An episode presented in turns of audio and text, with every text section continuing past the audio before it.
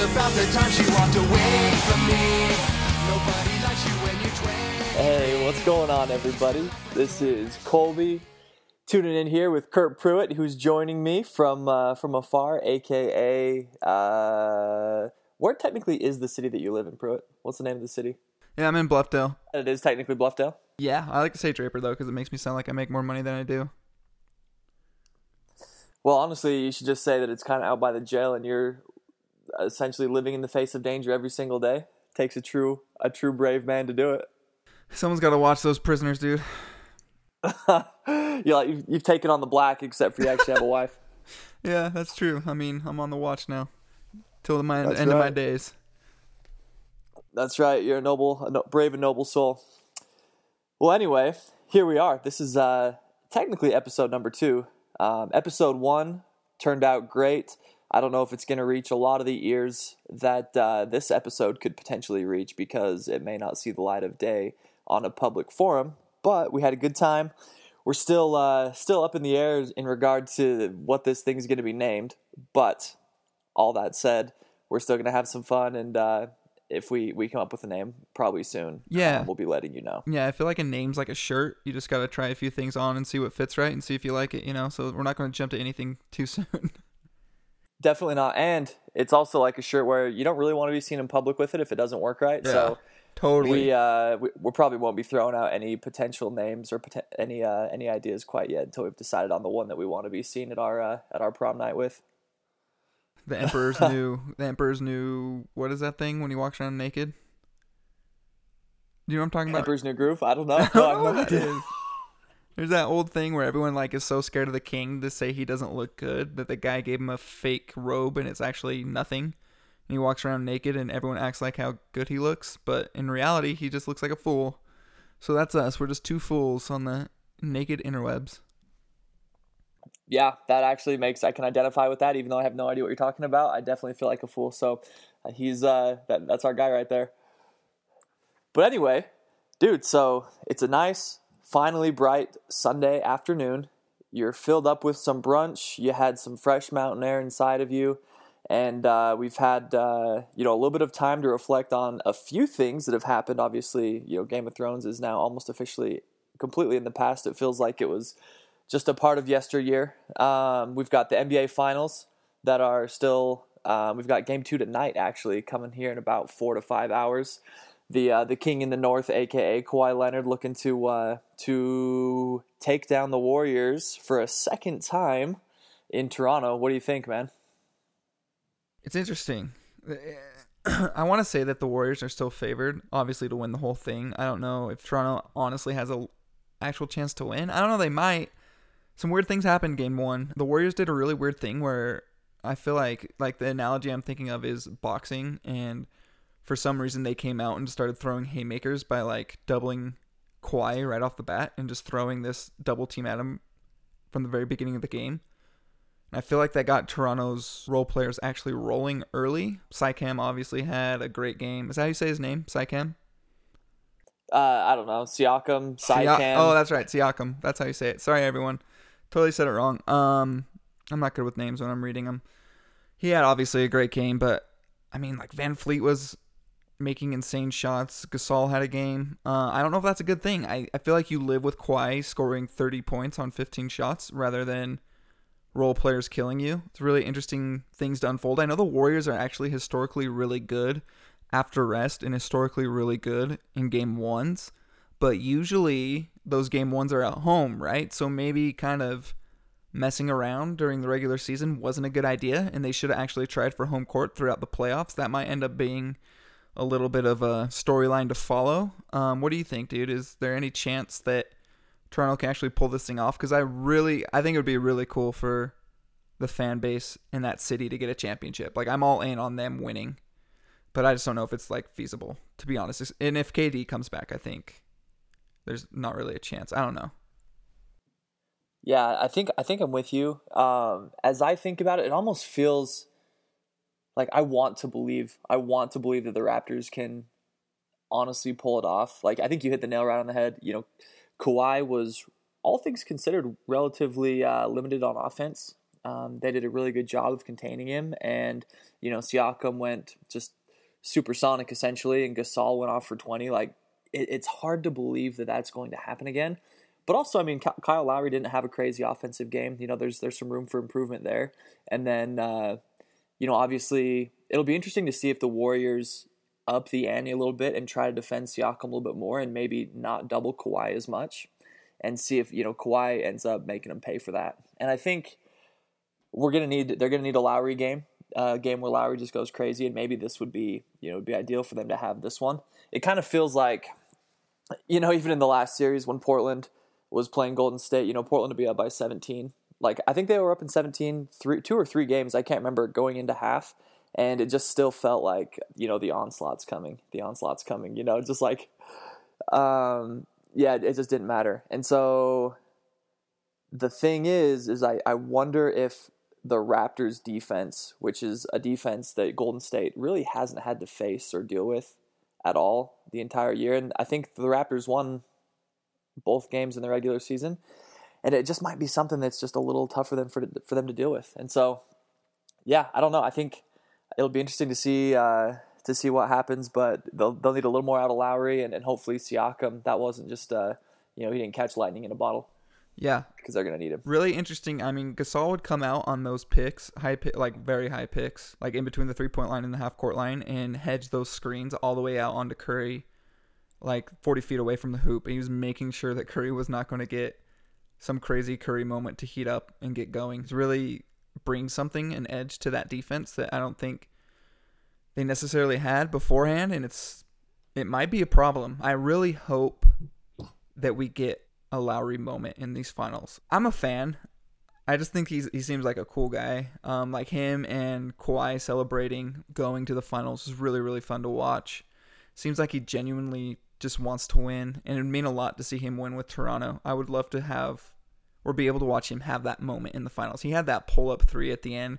Felt like the game was already sealed, so it was more more of like a figurehead type, like ah yeah, this is Lowry like hitting a big shot in a game. But in reality, that game was sealed. I want him to have something in these finals. I think that'd be really cool. Yeah, I agree. It felt like that Lowry shot. It's like when uh, maybe when you just picture the scene where you know so maybe the husband gets caught cheating and they you know his wife kicks him out of the house and you picture him walking away and then the Lowry shot was just like the the briefcase and the clothes that got thrown out behind him like okay this thing's over. And uh, it was it was that was that was a splashy shot and it was kind of a a slap to the face um, and you know the cherry on top of it just a solid win. And yeah I agree with you. Lowry's kind of uh, you know he's a borderline all star point guard but you know obviously doesn't have his he hasn't had his praises sung by you know the national media like someone like Steph or any you know most of the point guards in the league. So it's cool to see uh, you know see him. It would be cool to see him play well in the big moment, and so yeah, I'm definitely pulling for them. So we'll see. Oh, I just feel like playoff Lowry is a known commodity for the wrong reason, where he kind of doesn't show up in the playoffs. So I think it'd be cool for him to get that monkey off his back. Um, he's thick boy. He's Bay too. I mean, Lowry thick boy, and I want him to win. Yeah, and it'd be cool for I mean, not just to mention it's it's kind of crazy. Like a lot, if you think about the Raptors team, you've got Kawhi came from the West. You think of Lowry came from the West, Houston. You know he was with Houston and with Memphis, I believe. Um, you've got Ibaka also coming from the West. You know with uh, had uh, a few a few runs against the Warriors from or when he was on OKC, and then you've got Gasol also coming from the West, and it's like the West. Uh, you know, all these guys have, have had their battles against the Warriors and are familiar with playing the Warriors multiple times, um, you know, in their own special way. And now, you know, they've teamed together on the East to uh, to bring him down. So it's kind of cool to think of it from that aspect. Whereas, I mean, I don't know, it's just like a a borderline, not quite a West super team, but super team, but it's like a West, an experienced, savvy veteran team that. Uh, it's not like the Raptors of old, you know, where the you know the Raptors they have that reputation of you know falling in in clutch situations, and and this is you know a brand new guard, so I'm hoping they can pull it off. It'll be fun, and tonight will be huge. You know, if we can go, or if the wow, if the Raptors can go up 2-0 going back to Golden State, I mean, with with no sign of KD, uh, obviously that would be uh, that would be huge. Um, yeah, LeBron's gone. LeBronto doesn't exist anymore. They're in the finals. Feel like anything can happen in the finals there is a little bit of a buzz national media wise that maybe people are overrating the Warriors without KD because they kind of rolled through Portland. I like to see that team go down. I like to see that team get broken up. I'm over it. It's been a long enough run. Warriors, they have their rings. Let's let's get the league back and get some other teams there in the finals. Uh, most importantly, the Jazz. Let's get back there. I know, man. And uh, yeah, rebalancing seems like it's definitely on the horizon. Uh, rebalancing of the West and the powerhouses of the West, maybe not the powerhouses, but uh, maybe scraping some cream off the crop. And uh, you know, there could be a few more teams that could become competitors, and some of the just like the Warriors, of course, maybe not quite so strong um, going forward. So. Let's uh, let's let's talk a little bit about the uh, the Jazz situation. There isn't a whole lot new on the free agent front. Is you know we're still obviously the finals have to end for things to really heat up but uh, you know every now and again you hear you know you see a tweet from a local reporter or you, you see something on sports center or you know whatever.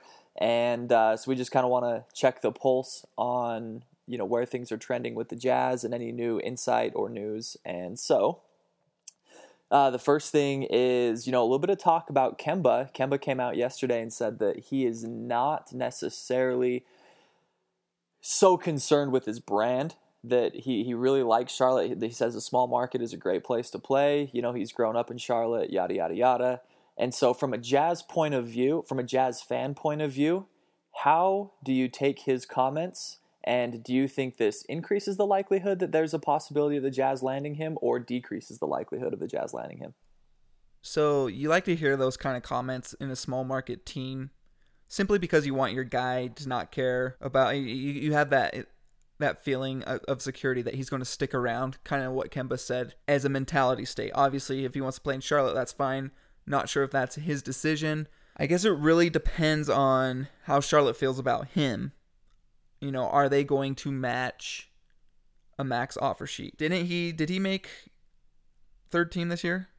Uh Kemba did uh, you know, actually, I think he did. I think he made it over. I think he made it over Beal and um, and Clay.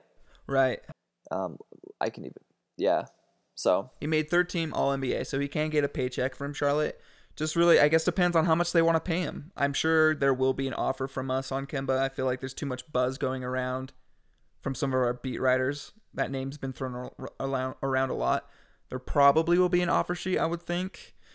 So as much as he would like to stay in Charlotte, I don't I don't necessarily think that matters. What matters is who's going to pay him and who's going to offer, you know, and who's going to match. What do you think? So yeah, I I think that Charlotte because well, first of all, they've been they're the team that's been mired in, in mediocrity. When I think of mediocrity, I think of the Charlotte Hornets. they uh, you know they they might make the playoffs occasionally. You know maybe as an eight seed, they're always on the verge of really making the playoffs, and that seems to be all they ever accomplish. And that seems to be that's actually probably even a little bit less than mediocrity. And you know that someone like Michael Jordan, who's known as being the fiercest competitor of all time, you have to think that he's, he's he'd have a you'd, you'd have to think that he's having a hard time with being just a very very bland average team. Now Kemba is obviously a beyond average player. He's you know borderline, well he's a star, borderline superstar. And so you, you think that they might need to break that thing down and, and start from the start from the ashes essentially and rebuild from there. Just because they've got a bunch of other guys on contract that are still going to be there for a while. So I, I don't think I don't know if they want to pay him the supermax. I think that it. Uh, I mean, it, it's tough to say to, to a star player that's been loyal to that franchise and that wants that wants to stay there. It's it's really tough to shun somebody like that. So maybe I'll be surprised and maybe they will end up doing it. But you know, I think I think there's a decent chance that uh, you know that he looks that that maybe Charlotte forces him to look elsewhere. And now taking into con- now taking into consideration the comments that he made about uh, not necessarily caring about his brand or the you know the size of the city. Um, obviously, you know he wants to win, and I feel like the Jazz can offer that to him. We can't offer him the big city lights, but we can offer him you know a, a team with winning DNA a winning culture that's on the up and up with a you know a window right now that's that could be very competitive and we could be a contender with him. So, you know, I think overall, I think his comments helped us, but at the same time, I mean, if he ends up staying in Charlotte, then you know he'll be there forever. so we'll see. How's his defense? Is he average or a little bit below average? I don't think he's like a. He's obviously not a known defender. Yeah, he's not a known defender. He's he's a little small. Um, you know, I think I, I think he plays good defense within a scheme. Like you never hear about him getting. You know, he won't get singled out in like an isolation or anything. You know, they'll uh, they respect his quickness enough to where he's not going to get killed. He's just the the only real thing. He's just not super long and he's not super tall or strong. So I guess that's the benefit of uh, of having you know Rudy as our anchor, and then uh, you know who, another other defensive minded. You know, I don't know who else like Royce or whoever else surrounding him, but uh, you know I think Quinn's smart enough to make as long as he's willing to play defense. I, I think we'll be okay. Yeah, totally. And I feel like Quinn's obviously a mastermind on both sides, scheming of hiding weaknesses and making their strengths look even stronger than what they are. So I'm not worried about that really at all. Um, real quick, another thing on the Jazz note. Ricky Rubio came out and said on a Spanish radio station, is that right? That it sounds like the Jazz are not making him a priority this year. It sounds like the marriage with Ricky Rubio is over. He might be a little upset. I don't know. But I think obviously it's better for both parties if we part way. Do you have anything to comment on that other than that? Or anything, any feelings about Ricky that you want to get off your chest? You know, I, I will say that I appreciated the way that Ricky came in to a franchise that was full of questions. Really, you know, you think about uh, you know the first few games where Donovan's a rookie, we didn't know what he could become. Yeah, Donovan, you know, he had some some really great games as a uh, you know in the summer league in the, in the the Jazz summer league, but you know coming in with maybe Rodney Hood being the number one guy and Rubio really, I think he, it, I mean, it was scary, but I feel like he was the one that kind of calmed the situation down a little bit because he was decently consistent. Like he didn't shoot, obviously he didn't shoot the lights out or anything, but he was someone that brought, um, you know, he had pride. He immediately had pride in representing the Utah Jazz in a, a time that was, you know, kind of in flux and, and right after Gordon leaving. So I thought that was really cool, and I'm always going to appreciate that for him. And he always battled for us, even until the very last second of the last game against Houston, where he airballed that three. You know, it was. The, he was still battling, and I respect that. I mean, it's. I mean, it's not like he doesn't practice shooting. It does. It's not like it's you know some guys just don't have it, and when it comes down to it, yeah, he's. In order for us to be contenders, Ricky Rubio is not a priority to re-sign, and he's calling it as he said it, and I appreciate everything he does, and he'll have a special place in my heart. But just like you said, I think it's I think it's best that we we go separate ways. Yeah, and we'll always have the Oklahoma City series last year. He was great in that series. Things got a little weird at the end. Turnovers became a real issue with Ricky in the last second half of this season and in the playoffs. is like stupid turnovers that really kind of put a sour taste in my mouth. But as a whole, I'll really like his quick tenure as a jazz man. I'll respect him as a person. He's one of those guys that you you have to love off the court. Does like immediately came in and made an impact on the community. Things that I didn't care about when I was a kid, but now that I'm a little bit older, things like that stick out to me a little bit more. Mm-hmm. Um, good guy. It's just you know better. I think it's one of those situations just better to part ways and enjoy what we had. You know, don't cry because it's over. Smile because it happened, Berg. Amen. Amen. Yeah, he he saw us through a rocky point in time, and you know it's funny. I think about the Jazz, uh, the Jazz point guard position, like the Defense Against the Dark Arts teaching job at Hogwarts. Like literally every single year since Deron Williams left, it feels like we've got a new point guard, or every you know every two years. You know, from Devin Harris to Earl Watson to Trey Burke to you know Dante for a time to George Hill to Ricky Rubio. It seems like our the point guard uh, position has has so much turnover, and it'd be so nice to have some stability there because you think about all the teams in the league. Uh, you know, for the most part, all the good ones have a solid, consistent point guard. You know, even going to Lowry and Steph, we're in the finals right now. Um, and even if you look at the, uh, you know, and even in the previous rounds, you know, every team has a very solid and stable point guard. Doesn't have to be the best player on the team, but we really need some stability there. Well, it's really turned into like the quarterbacking position in the NBA. It used to be a center dominated league when we were really young. It's really turned into a shooters league, which obviously a lot of point guards are shooters. And if guys can orchestrate an offense and be a threat themselves, it's obviously what the best teams have. And it's really weird too, because like you said, it's been a revolving door. But what we were known for when we had great teams in the 90s was we had arguably the greatest pure point guard of all time running the show. Um, so it's been ever since uh, Darren Deron filled in for a good few years, but it's been face of our franchises, John Stockton and Karl Malone. And we need to find that. I think we need to find our identity, like you said, with a point guard that can at least not have to be the best player on our team, but someone that we can fall back on when things get a little rough. Yeah, uh, switching gears here, a little thing that Colby and I wanted to with this podcast is talk about what we're going to call "What's the best thing you watched this week." Um, it's going to be movies. It could be literally anything, uh, TV, whatever we saw that uh, really kind of you know tickled our creative side and what we really liked. And I think Colby, you're a few one episode, maybe two episodes in. I'm caught up right now, but HBO is running a mini series called Chernobyl, and I have to say it's one of the best put together shows I've seen in a really, really long time. I think it's only five episodes, so it's really nice and confined to itself. Obviously, it's a historic event, so there's no twists and turns. It's just telling us the story of what actually happened. Uh, what do you think, man? How many how many episodes are you in? How are you feeling about the show?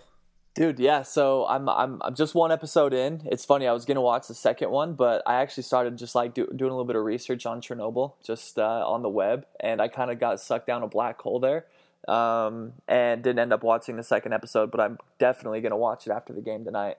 Um, I'm super impressed, man. I mean, for a show that we know what the outcome's going to be, like they did such a great job of pulling on your emotions and I mean, it's just crazy how, uh, I mean, you know, to start out, like obviously I've, I've, just been through episode one, but, you know, when the meltdown was occurring or when the explosion occurred in the core, how everybody was just denying it. Like, that these are scientists that, you know, that are built upon, you know, testing hypotheses, improving facts and things, and they would not check the core, that, or the, at least the guy that was leading the charge wouldn't believe anybody that said the core was down. And that was like, I mean, that that that alone resulted in you know a few hundred deaths just because the guy would not believe them that the core had exploded even though they had no reason to believe that it would because they didn't think it ever could. But uh, you know it's really interesting and you know i just the, the emotion that you feel when you see the guys like i just felt dirty watching it. I just felt like i was getting contaminated. I felt like i was about to sprout a third arm or start throwing up on people throwing up blood because it was so real sound feeling yeah, uh, they do a really good job. And my favorite thing about this show, and I think this is one of the most underrated aspects in visual storytelling, is the editing and the pacing in the show is incredible. It really just peels back the layers at the perfect pace to where things set in, but then something new happens, and you're you're you're blown away by it. it. It's it's really well done. It's like a roller coaster ride. Like you said, we know exactly what's going on, but at the same time, we have no idea what's going on. And one thing that's really fun about this show, and I don't think I've even told you about this, but HBO has put out a podcast that runs after each airing, and it's with the creator. His name's Craig Mazin, and the podcast is with a guy from NPR. I think his name's like Peter Sagal or something. Has a podcast with NPR, and they just kind of talk about what's real, what really happened, and what liberties they took with the show. And what's really interesting to me is they kept it pretty freaking close to the truth. The only thing that he really did was add the dramatic speech in a few scenes, and they kind of condensed a few characters into one person. Um, you're about to meet in episode two. There's a lady that's kind of represents a bunch of different scientists of the day that come together and try and solve this problem. But uh, it's it's just incredible um, what these people went through. You're going to get a good taste of what the radiation poisoning looks like, and it's one of the most disgusting and horrifying things I've ever seen. It, I don't know. I it, it's making me feel like Chernobyl's got to be one of the biggest like catastrophic failures in human history. They said something like by the hour it was putting out as much radiation as 20 Hiroshima bombs or something like that. Like the numbers they throw out are mind-boggling, Berg. Yeah, dude, I, I saw that. I think I, I want to say it was like 400,000 times the Hiroshima bomb. Oh, like it was it was insane. It was just insane, and like I thought it was so crazy how and and this will be interesting to see if this is really the truth, but I guess it is. But like when it initially happened and they had the meeting in the boardroom in episode one down in that you know they said they built that bomb shelter to uh, to protect them against the U.S. you know pulling anything crazy, and Yeah. so they should be safe down there as they're meeting, and you know they're arguing about whether or not they need to evacuate or not evacuate, and it was it was interesting and it's it was cool and you know kind of uh, it, it was it was impressive how they were able to basically loop in the fact that you know the reason they didn't evacuate everybody wasn't because they didn't believe it wasn't safe, but what was because they didn't want the outside public to know to what extent they were dealing in with nuclear radiation. Like when that when the old guy, the old socialist, like I thought he was going to stand up and say, "Hey, we need to get people out of here," but instead he doubled down on the fact that like, no, we're we're going to become heroes here by cut it. We're going to cut the phone lines. We're going to cut any communication outside the city. No one's leaving. We're going to you know hunker down and you know we're doing this for the frickin' mother Russia, basically. Shout out. That's actually uh, I don't know if you noticed. That's Maester Luwin from Game of Thrones. Went from a very good guy to a guy that made a really stupid decision, but um, it's crazy. And one thing that they do, I think, really well in the show, and you, I, you're not to this point yet, but I think growing up, because the Cold War was really fresh when we were kids, and a lot of stuff we watched came from the 80s. Russia was painted as this like red bear that is like the ultimate adversary to capitalism.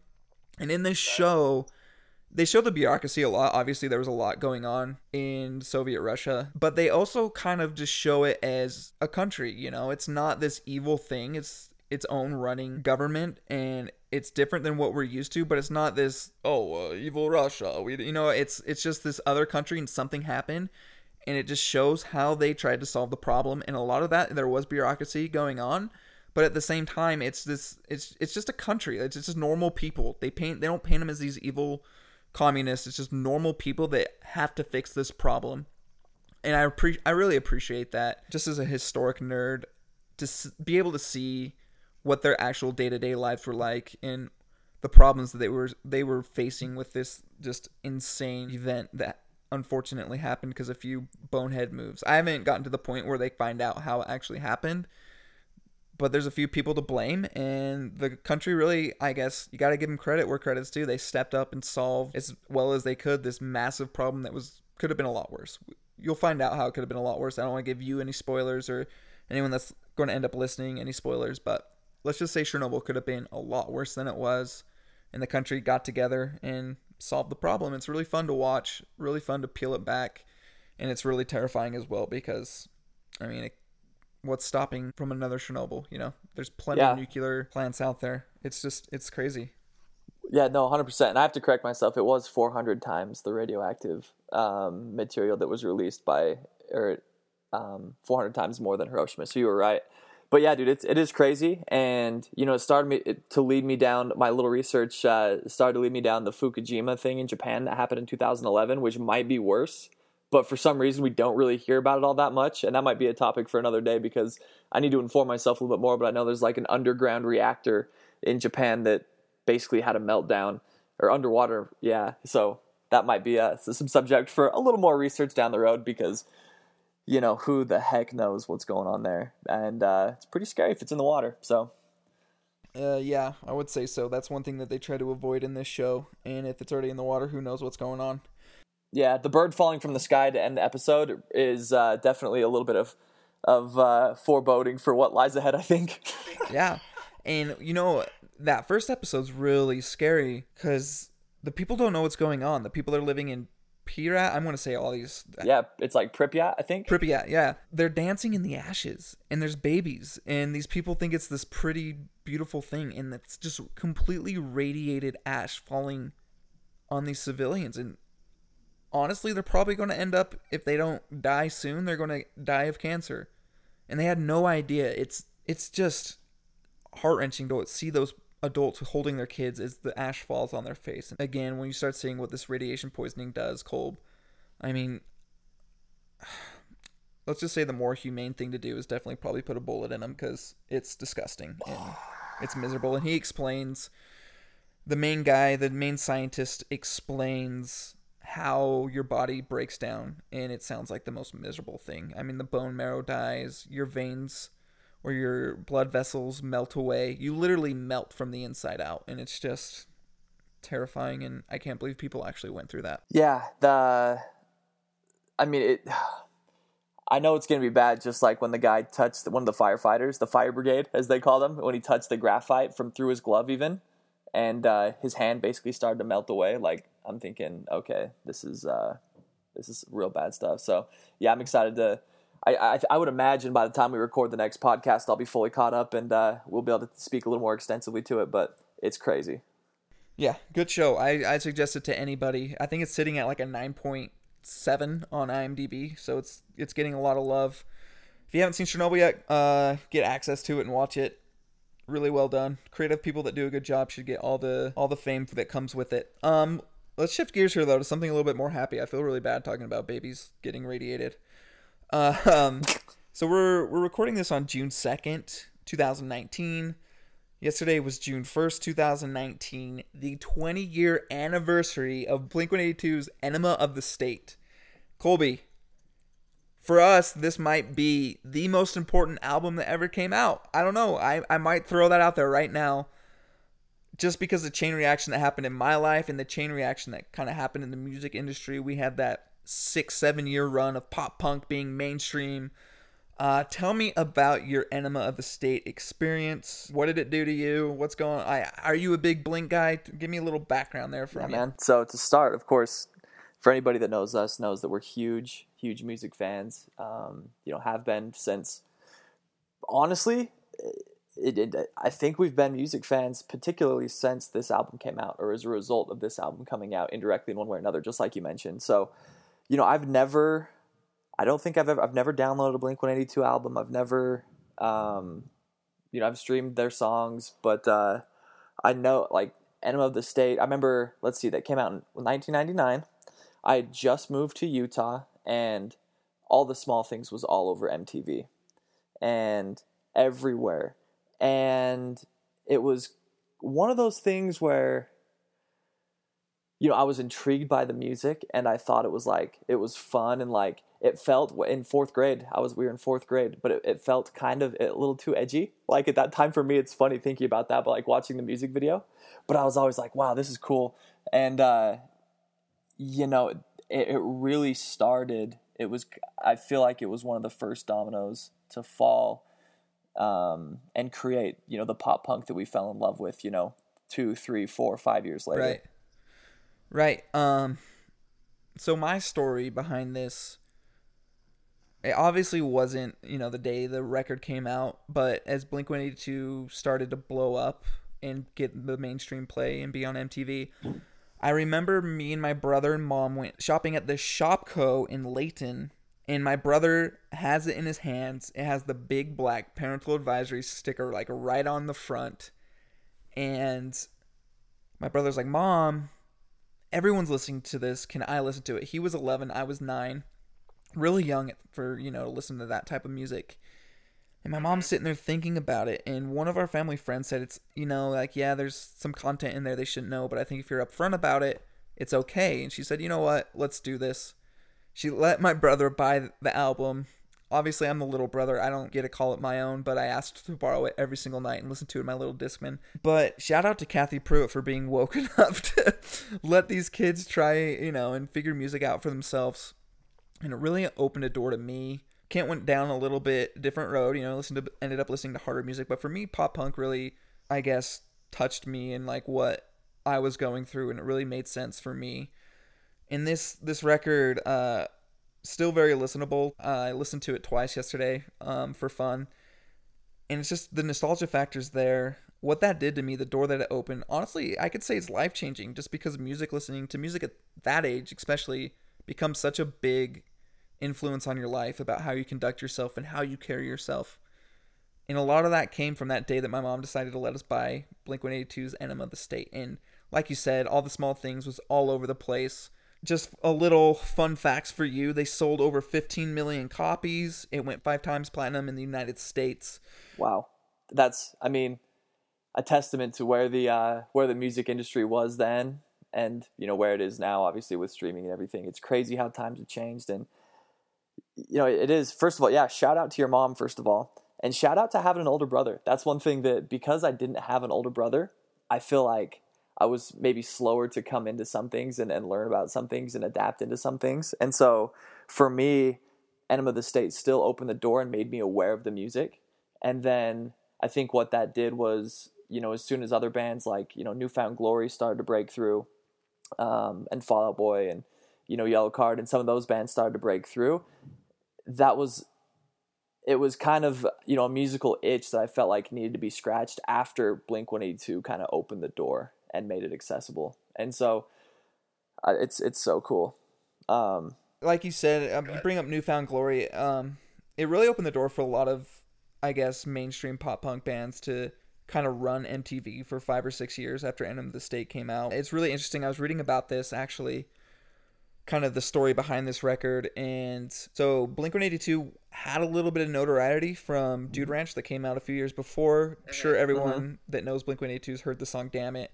That song went gold, and MCA Records decided to fully sign the band. So it's their first major release. And they teamed them up with this guy named Jerry Finn. And I, I kind of wanted to learn a little bit about who Jerry Finn was. He's a sound engineer and producer. And this guy, Berg, might be the godfather of pop punk. So he was doing Weezer, a band called Fastball and Goo Goo Dolls before Blink 182. yeah, yeah, But after Enema of the State comes out, this guy comes out and starts producing Rancid, Pennywise, Melancholy, The Vandals, Phoenix TX, The Offspring, MXPX, Sum 41, Bad Religion, Alkaline Trio, Newfound Glory, AFI, Tiger Army, and really known for Green Day as well. Like this guy is the man who kind of put pop punk on the map for mainstream listenability. Unfortunately, he sadly passed away a few years ago, but I got to give a huge shout out to Jerry Finn, mixing some of the records that really made the music that I loved a possibility, and some random kids throughout the entire country decide to start bands. Bands that I really love and hold dear to my heart. And it was a fun time. Yeah, anything else you want to add? yeah, dude. It, it's funny when, well, yeah, when you when you uh, when you read through those names, I feel like I'm reading the back of like, uh, you know, like back in the day, how when you buy a CD, one of the first things you do is when you play it the first time, you read through the lyrics, and then in the back you see the thank yous, and then you see the shout outs that the band gives the other bands. And uh, going through those names, I mean, I felt like I was just reading through one of the, you know, one of those early 2000s records with all those different bands. So it's pretty incredible. And uh, yeah, yeah. And this is kind of a side note, and I think because we're on the, you know, normally we we go the grass is grass is or is not greener um, segment around now. But I was thinking, I saw a I saw a tweet a couple days ago from, uh, I think it's Ricky Gervais, and he he tweeted out, and I'm actually going to read it um, because it's music related and kind of in this nostalgic vein, and I feel like this would be appropriate to cover here. Um, he tweeted out, almost there, almost there, almost there. I know this is great content right here. It's loading.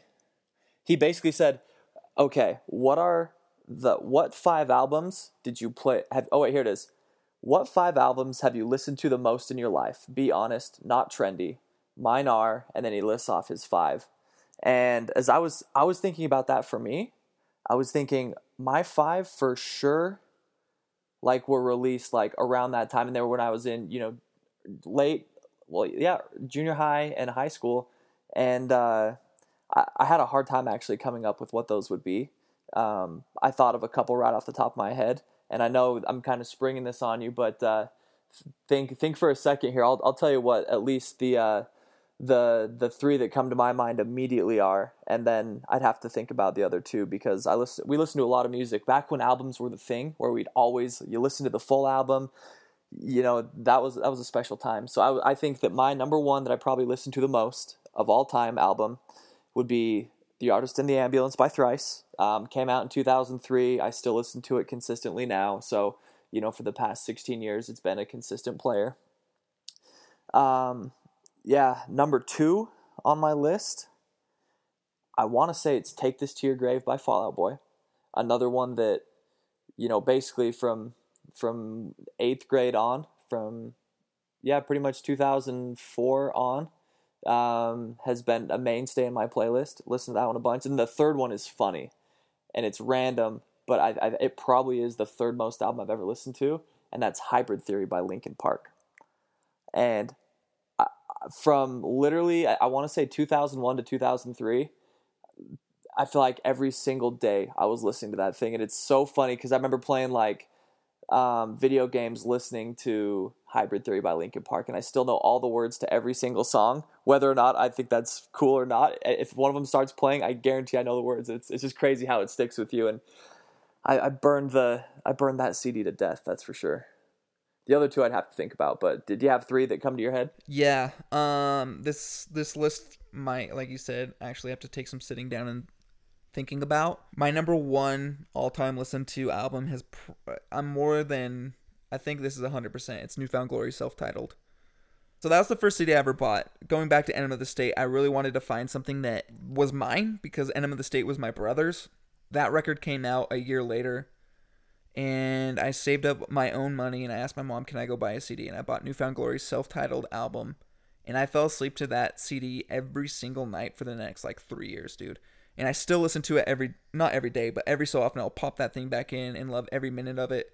Number two for me uh, probably is "Take This to Your Grave" as well. You know what's funny about that when you were talking about that, Berg? Tell me.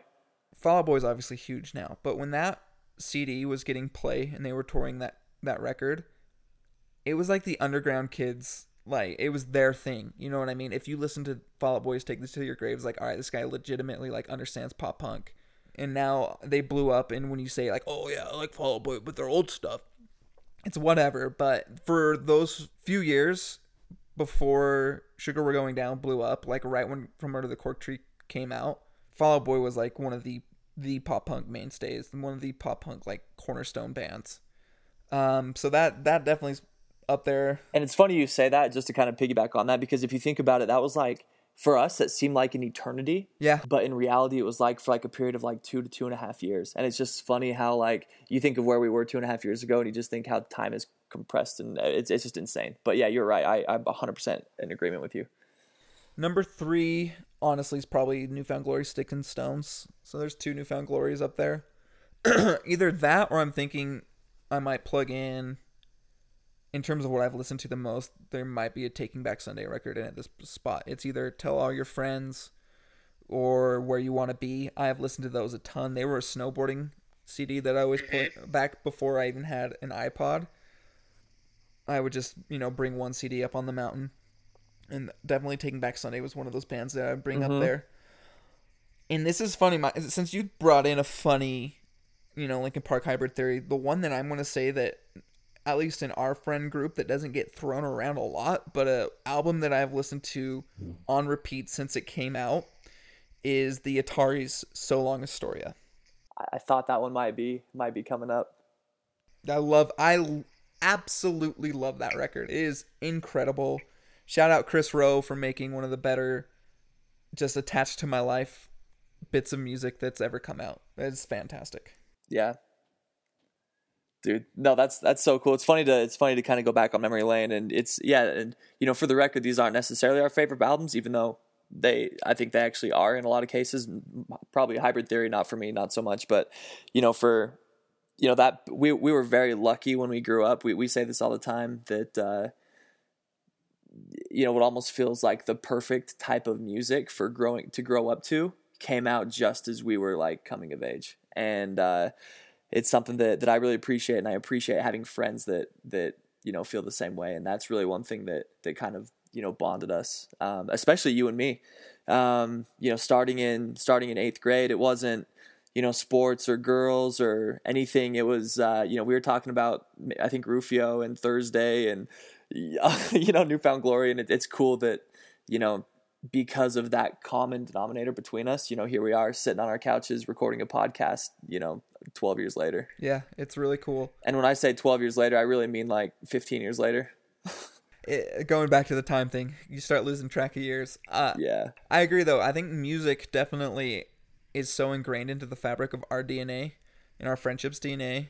It's just something that really made sense to listen to. If you if you go back to the '90s, it was like you know that grungy, everyone's wearing flannel, kind of darker music. But in the 2000s, because of Blink 182, this kind of suburbia takeover, it, the exact life that we were living was being put Yep. into music, and it was popular, and it's catchy, and it's fast, and it's fun and it's raw and it, there's just so many factors that go into it and it's just perfect and it was perfect to grow up to And I think a lot of the reason I am the way I am is because of the music I listen to and continue to listen to. And yeah, I really just got to say that this Blink 182 album is something that I can always appreciate. It might not be my favorite record ever ever made, but it might be one of the most important records ever made in my life. And you know, it's funny that uh, that when we were texting before we recorded our last episode, you asked me what what uh, you know what our intro music should be because every every podcast needs to have a solid intro song.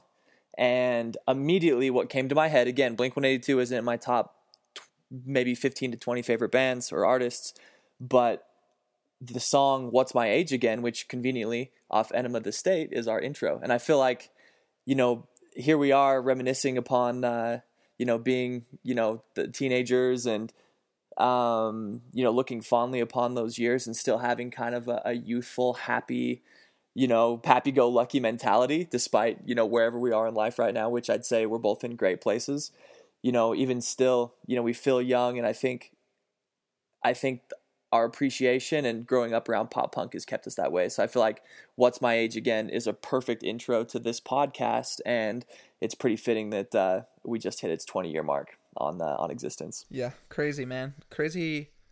Because when you're living in the moment, it feels like a long time, and looking back at it, it is seriously a blink of an eye. It is.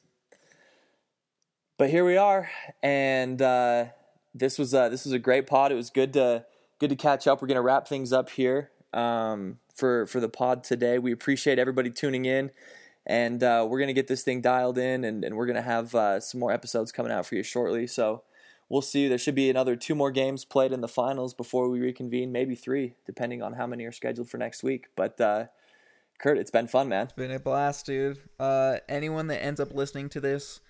I know we just ramble on about whatever stuff we want to talk about, but we appreciate your interest. So uh, we're gonna have fun with this, I think, dude. Yeah, absolutely. And for anybody that's listening, um, feedback, questions, literally, you kind of know what we're talking about, what we're about here. So don't hesitate to, to fire away your thoughts and questions, and uh, we'll, we'll we'll start to address some of those on air as uh, as this thing builds a little more steam. So keep us in the loop.